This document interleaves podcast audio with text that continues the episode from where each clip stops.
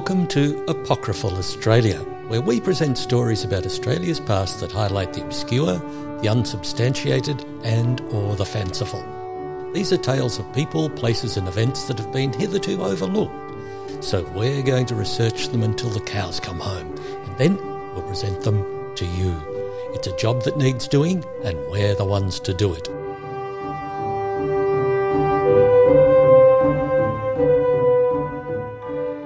Well, Stephen, it's episode three time, and are we ready to dive into it, or have you got uh, anything to start with?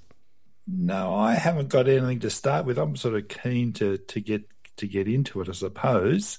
Before we do, I've got uh, something. I have something on the desk here because we had a mysterious delivery this week, Stephen, from one Moira Walbrook of Little Canning, South Australia. She says she's a huge fan of the podcast and, and she sent something she found when clearing out her late father's house, something we could be very interested in. Well, this sounds intriguing. Let's go for it. All right. Now, it is actually bordering on the unbelievable, and mostly because the delivery actually arrived at Apocryphal Australia headquarters before Moira's email. And I took the liberty of opening it while you were hot on the trail of something or other. What were you hot on the trail of, Stephen? Well, all sorts of things, Michael. I've, I've, as you know, between between seasons, I did an awful lot of travelling around Australia, going into little country towns and things like that. And and to be to be perfectly honest, I spent the last few weeks at home on the computer chasing up things, doing more research into a wide variety of people, places, and events. That's the other side of the job, isn't it, really, Stephen? You, you go out and do the tracking down, but then you have to get it all onto the computer and make sense of it. That's right. And your computer keeps making little noises at you while you do it. now, with this special delivery, look, I didn't want you or the listeners to miss out, and I just couldn't restrain myself. I wanted to open it. So I carefully recorded the opening of this mysterious delivery, and so here it is. Okay, it's about the size of an old tea chest, I reckon, about a metre high, half that in width and depth. We were sent keys in a separate envelope, but the chest is solid, really solid, and nailed down.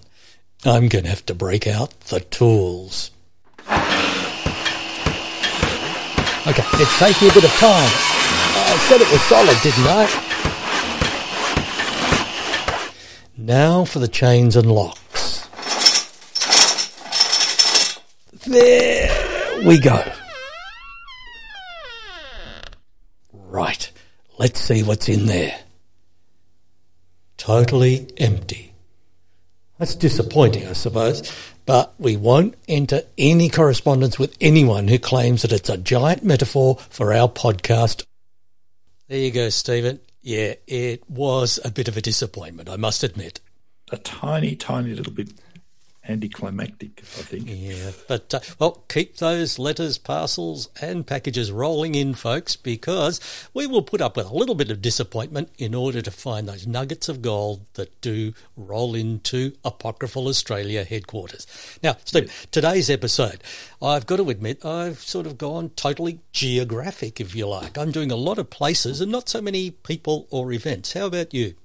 A little bit of a mixture, a couple of people, and, and, and I've also I'm um, looking at one place, but I don't think it really matters whether we're looking at people, places. Uh, they're all interesting. Exactly. I mean, the way we approach these episodes is that they're pretty much like a fruitcake. There's lots of interesting bits and pieces in them, something for everyone. I thought you were going to say then, and there's always a few nuts. oh, yes, the metaphor is not strained at all. Would you like to start off, Stephen? I'd like to kick off this episode with the very interesting Katherine Hockaday. Katherine was born in 1958 in Junket, a small town in England. She emigrated to Australia with her parents in 1964. She was a quiet yet noisy child, and she soon came to love the wide open spaces that inner suburban living afforded. There was little in her childhood to suggest the path her life would take, apart from the fact that she managed to keep breathing, so it was assumed that there would be something in store for the young Katherine. In 1974, her parents decided to risk all and they opened a haberdashery shop, and the young Katherine could often be seen. It was supposed she would marry and have children and settle down, possibly in that order, but Katherine had other ideas. She had an idea about buying some land, giving up the booze and the one night stands, and then maybe settling down in a sleepy little town and forgetting about everything. But she soon realised that popular ballads about English streets were not for her. It seemed that Katherine went out of her way to confuse and antagonise her parents and everyone around her. But she was soon out of her teens and decided on the course that would let her make her mark as a great unknown Austrian. Having achieved that, she went on to make her mark here in Australia.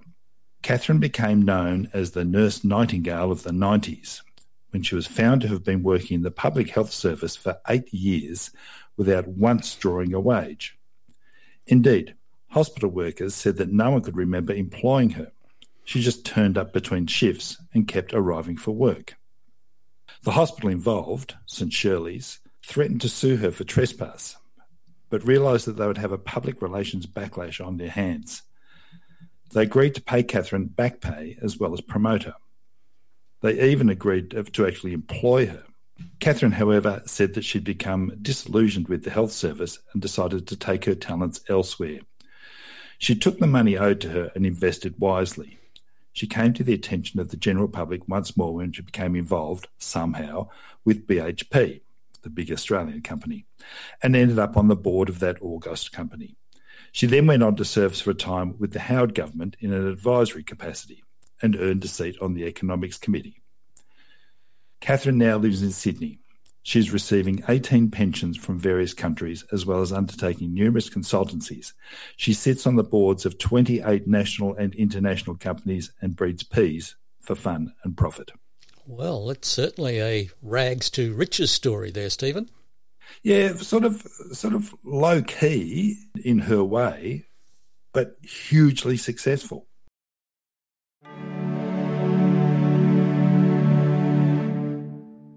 Well, Stephen, I'm ready to jump into my very first story for today. This one took a little bit of researching, but like most research, it was just wonderfully exciting all the way.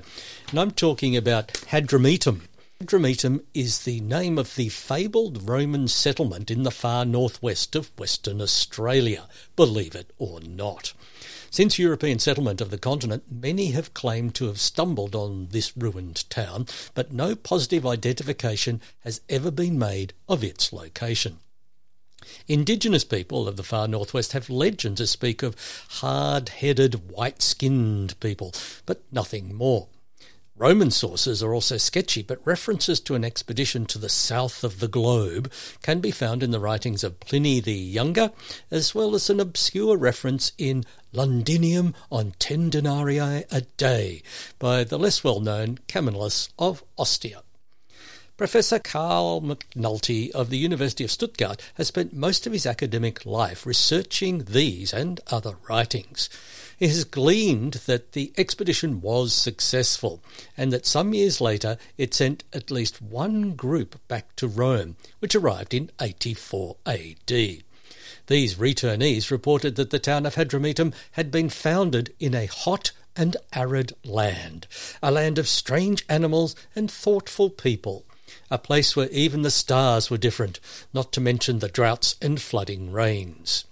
These hardy explorers were apparently affected by their sojourn away from Rome and spent most of their time getting drunk, being unimpressed by the architecture and loudly announcing that the home they'd founded in the Southland was the God's own country. A few had enough money to set up an eatery in Rome and wine house that soon became immensely popular, while one entered the arena decked out with strange headgear, upturned on one side. The most renowned of these returnees, however, was Nicator Macius Arquetius, a well built and gregarious fellow who became an actor. He was successful almost immediately in the knockabout comedy The Donkey and the Pot of Gold, but he showed his versatility soon after as the tragic hero of The Anger of Hercules. He was as famous for his offstage brawling as his acting, and soon had a devoted following. He reputedly died in an accident with a stonemason and a goose. In 1888, William Darcy reported that while he was searching the Kimberley area, he'd found mysterious ruins at the mouth of a small river. He vividly described marble columns, well made roads, and more aqueducts than you could poke a stick at. His claims were scoffed at, mainly because he'd been exploring Tasmania at the time. However, Darcy's report gained some coverage in the contemporary newspapers. Several expeditions were mounted to find the lost Roman town, but none was successful. In 1910, stockman Donald Weatherly was searching for mislaid cattle when overtaken by a sandstorm. Seeking shelter in what he thought was a rock formation, he made himself and his horses comfortable as possible. In the morning, he found that he was in the ruins of a large building. Exploring further, Weatherly discovered villas and communal areas, extensive baths with underfloor heating, and plenty of aqueducts. He rode hard for the Tintara homestead and brought several others back to the area, but was unable to locate the place in which he'd sheltered for the night. If it weren't for the unusual silver coin he'd brought back with him, his story would have been laughed off. However, Perth University identified the coin as a Roman denarius from approximately 60 AD. Many others have been attracted to the romance and possible wealth of the lost Roman town of Australia, but no trace has ever been found. Now, Michael, this is this is one of those cases where in the office of Apocryphal Australia, we should have a big whiteboard and we should list what we're looking at because I have actually been to Hadrumetum. Uh, Stephen, Stephen, Stephen. Two couple of unbelievable things there. One, you've been to Hadrumetum. Two, we don't have a whiteboard. I mean, how can we call ourselves a going concern without a whiteboard? But please go on. Well, not much to report, really. I thought it was an abandoned Pizza Hut. I want to talk about, well, like you're talking about three places, I think today. I'm, this is my second uh, piece. This is also on a place. This is all about the Great Wall of Jindaberri on the Locust Plain. The Great Wall of Jindaberri was the only man made structure visible from Japes Peak, which rises majestically some one and a half metres above sea level and represented a marvel of modern engineering practices when it was constructed in 1904. Stretching from one point in Western Australia to another, the Great Wall, as it came to be known, was designed to protect Western Australian wheat fields from the ravages of eastern rabbits. Construction began in early 1903, following a survey of the proposed site by A.W. Cumming, the acclaimed herbalist and rose breeder. The proposal to build the wall stemmed from the realisation that hordes of rabbits had actually made the crossing of the Nullarbor Plain and were posing a threat to Western Australian farms. Now, many locals believed that the invaders were actually decent, law abiding Western Australian rabbits simply because the invading rabbits did not have the obligatory I crossed the Nullarbor sticker on them. But the error of their ways was soon pointed out to them, and the farmers set to with guns, rocks, and poisons. It was a slaughter but still the furry tide came. The idea for the wall came from Edith Pinth, widower of Cotties, who claimed that she kept snails out of her veggie patch by building a six foot high, solid steel, electrified fence. In a letter to the West Australian Times, she wrote, If a widow of my age can do it, why can't the government? Goaded into action, the WA government sprung into action. An electric solid steel fence stretching the length of the state boundary was considered desirable but inappropriate. Instead, a somewhat reduced electrified brick fence was commissioned. In 1904, the 1,139 miles, or lots of kilometres, of fence was completed. By 1905, the remaining 113 miles, which is not so many kilometres, of fence had to be dismantled when it was discovered that the carrot pulp used in the construction of the bricks was proving to be not quite the ideal building material. The replacement rabbit proof fence was constructed of wire and completed in the same year. Whilst this new wire fence was cheaper, it just did not have the awe inspiring presence of the fence it replaced. However, on a positive note, it did actually work and can still be seen today. An interesting side note to the construction of the original rabbit wall was the fact that all of the builders had somehow ended up on the wrong side of the fence, which led to Western Australia's great building slump that continued through the early, early years of the 1900s. Well, Stephen, I can honestly say that that's the first episode of this series that earns this. That's apocryphal. In fact, I, am going to double up because it was truly. That's apocryphal. There we go. So we're well on the way to, I suppose, doling out wonders and excitement for all of the listeners out there.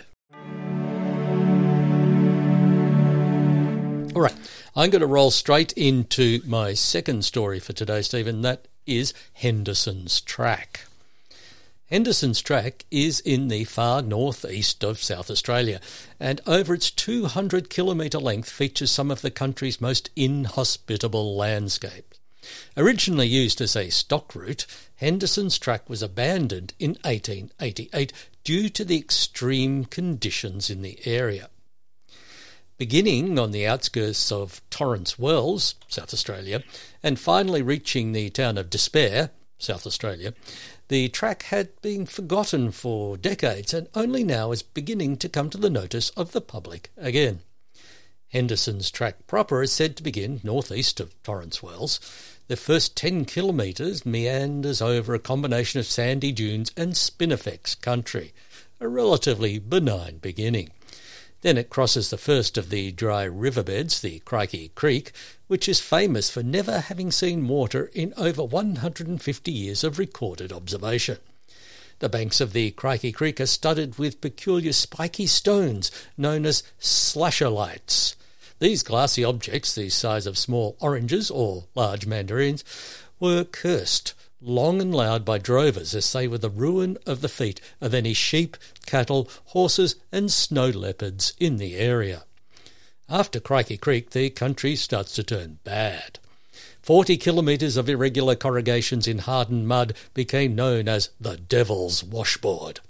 But many a stockman was sorry to see the last of it, as its end signalled the beginning of the trip hammers of doom. This unusual natural feature is found at the bottom of the Gorge of Death, the only way through the impassable haunted ranges. Vast stone pillars regularly fall and pick themselves up again, pulverizing smaller rocks and annihilating anyone that travels Henderson's track. Once through the Gorge of Death, the exhausted traveller is faced with the Plain of Razors, an undulating, picturesque, but deadly stretch of countryside studded with sharp metal blades. If successful in passing the Plain of Razors, the traveller has some respite while making his or her way across the perpetually flooded river of blood the vivid colour of which comes from an unusually high concentration of oxygen in the hemoglobin.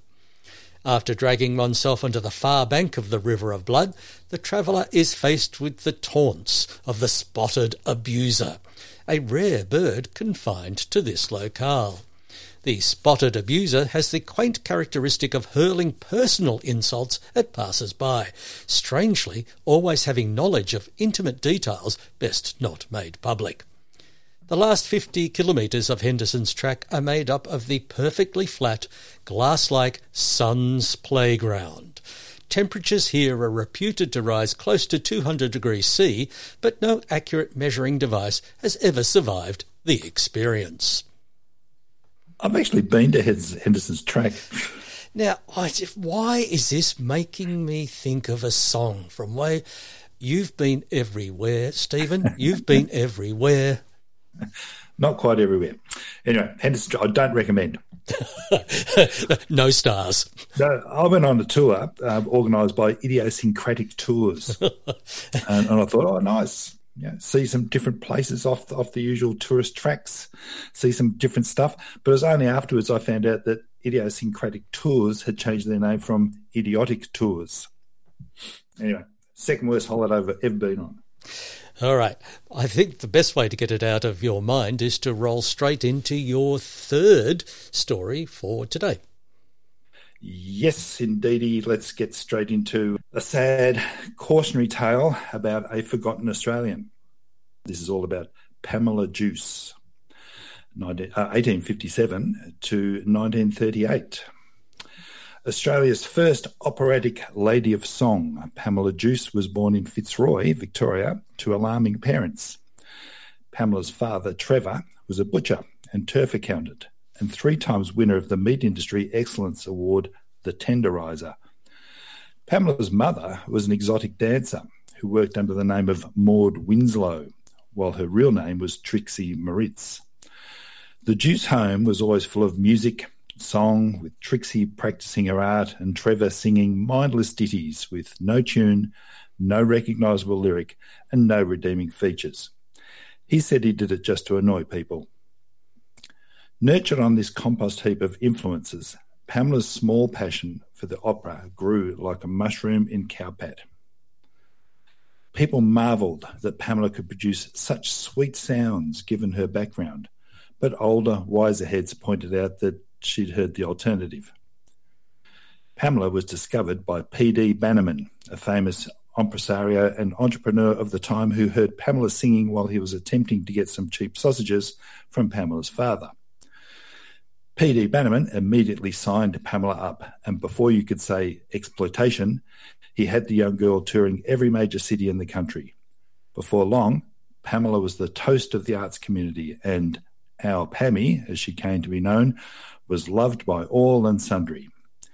At the age of 18, Pamela received a proposal of marriage from P.D. Bannerman, and after gaining her parents' permission and some cheap sausages, they were wed. Pamela then embarked on a world tour that can only be described as breathtaking in its scope and tacky in its result. The tour lasted 40 years. Towards the end of this mammoth achievement, it all got a bit sad. P.D. Bannerman stated that Pamela's fans loved her because of her youth, not because of her voice. So he insisted that she always dress as a little girl, even though she was 57 and fairly big with it by the end of the tour. The advertisements for the last leg of the tour pronounced Pamela's ability to shatter champagne glasses would be demonstrated, and while she could once achieve this feat with her voice, she was now reduced to sitting on the glasses. In January 1938, broken, poor, and friendless, Pamela left her husband and the opera circuit a scarred woman, not least because of the glasses. She died shortly after. The only legacy left by Pamela Juice was that for a while, people enjoyed a drink that was named after her, but the novelty value of having a glass of Pamela soon wore off. Pamela Juice, Australia's own songbird. Stephen, I must admit that we do have stories now and then that uh, might give us a laugh or two, a moment of of levity, but you've just presented something that really makes us think. And really brings down the hilarity level. Just a little bit, a bit doleful after that one, but I mean that's that's all grist for the mill. The past is full of sad stories. We we can't pick them. We can only report on them. Really, that's yeah. true. That's true. And speaking of reporting, I get the chance to roll out my last geographic feature for this episode. It's geography, geography, geography with Michael Pryor today. This unusual granite outcropping, known as the Panombi Rocks, lies approximately 70 kilometres southeast of Kalgoorlie, West Australia, near the Salt Lake Lake Lefroy. The first European explorer to see this formation was the eccentric Clive Odell in 1830, the same Clive Odell who later found notoriety for publishing The Joy of Nude Exploration. He promptly forgot about the Panombi rocks after noting the sighting in his journal. The following year, they were visited by Pyotr Panombi, who sketched the formation and named them after himself. The Panombi rocks are best described as a scattering of roughly spherical granite boulders, ranging from 30 centimetres to 3 metres in diameter. Counts vary, but most agree that there are somewhere between 40 and 50 rocks heaped in a rough pyramid some 20 metres square. The Panombi rocks are notable for a number of unique features. Early last century, they were the destination for many travellers due to the mysterious dawn chorus. Muriel Sleeth described it well in her memoir Things I Have Seen and Done, 1909. On rising, I surprised our guide, Mr. McGillicuddy. Once he was fully dressed, he informed me that dawn was only moments away, and we woke the others. We had barely roused Mr. Barnacle when the first rays of the sun struck the forbidding rock formation. Instantly a low humming could be heard, but a stern glance at Mr. McGillicuddy put an end to that nonsense. Then we sensed a strange huffing or whiffling noise, as if a gigantic schoolboy, clad entirely in rough corduroy and serge, was running back and forth on the other side of the rocks, his thighs rubbing together. Mr. Barnacle investigated, but returned empty handed, assuring us that there were no schoolboys, gigantic or otherwise, in the vicinity. He neglected, however, to canvass the matter of fabric. But I let it pass, as I was too overcome with the eerie and provocative sound emanating from the Panombi rocks. It is a sound I will never forget. The other notable feature of the rocks is the intermittent appearance of intense magnetic activity in the area. Several tourists have told tales of waking up and finding themselves trapped on the surface of the larger boulders, with belt buckles or wristwatches held fast against the rock.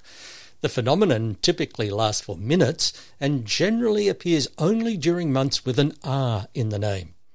No scientific explanation has been forthcoming unless one gives credence to the University of Western Australian investigation in 1971, which released a 200 page report that essentially says that the effect is due to coincidence. Rumours also abound about a curse associated with the Panombi rocks. Legend has it that if a fragment is removed from the rocks and taken away, the possessor will experience loss of navel lint and never be able to pronounce the word particularly until the fragment is returned to its rightful place. I remember when I visited the Panombi Rocks. Here we go. no, no, no, no, no. I, I, found the experience profoundly moving, and I was petit particularly, I was especially impressed with the Stephen. Stephen, find that piece of, find that fragment and mail it back if you have to. Oh bugger! I forgot about that. All right, and I think that's about it for our stories today, Stephen. But I think we, it might be, yes. We do need to wind up this episode with a bit of a look in our mailbag. And before we start, because I know you've got a couple of bits of correspondence you really want to get into, I'd like to point out that after last episode, where we were talking about the mailbag being a metaphor and we don't actually have a mailbag because it's all electronic, well, someone sent a mailbag and, and here it is. It's, it's this big leather, and it's been well preserved. I, I don't think it's new, but it's been well preserved. And if we ever do get correspondence in physical form, we can put it in the mailbag, and we know it will be safe and secure. So thank you, anonymous donor. Or alternatively, we could print out the emails that we do get, put them in envelopes, and put them in the mailbag. Well, they would be safe and secure, and smelling a little bit of leather. yes. All right, Stephen, what's your correspondence? Well, um, first off, uh, Mr. Reginald Luff writes in asking if we've heard the story of some guy he heard of who was pretty amazing.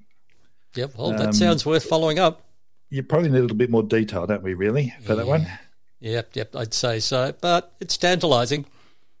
yeah, that was uh, a Sharon Sheriff asks who our favourites are when it comes to the people, places, and events that we've researched for the podcast, which Ooh. I thought was a really good question. That is a good one. Um, yeah, I, I, kind of find myself drawn to the amazing people that we've looked at, mm, mm. and I, I just find it really impossible to single out one person. But if pressed, I would name Edward Gilby.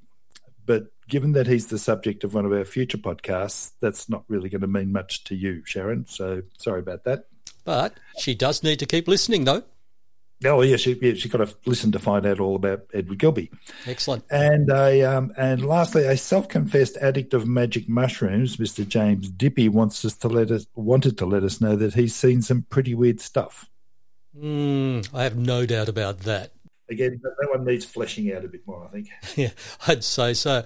But I'm looking at the clock on the wall here of Apocryphal Australia headquarters, and I think, as they say in the classics, that's about all we have time for. Our time is up.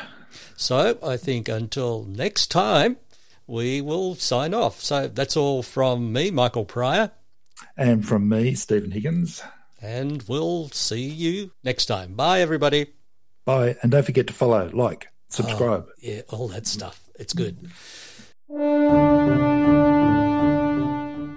been listening to Apocryphal Australia, a podcast dedicated to giving new life to aspects of history in the same way that Dr. Frankenstein gave new life to remains that should have stayed where they were. And that's probably a bad analogy, but we don't resile from it. Resile?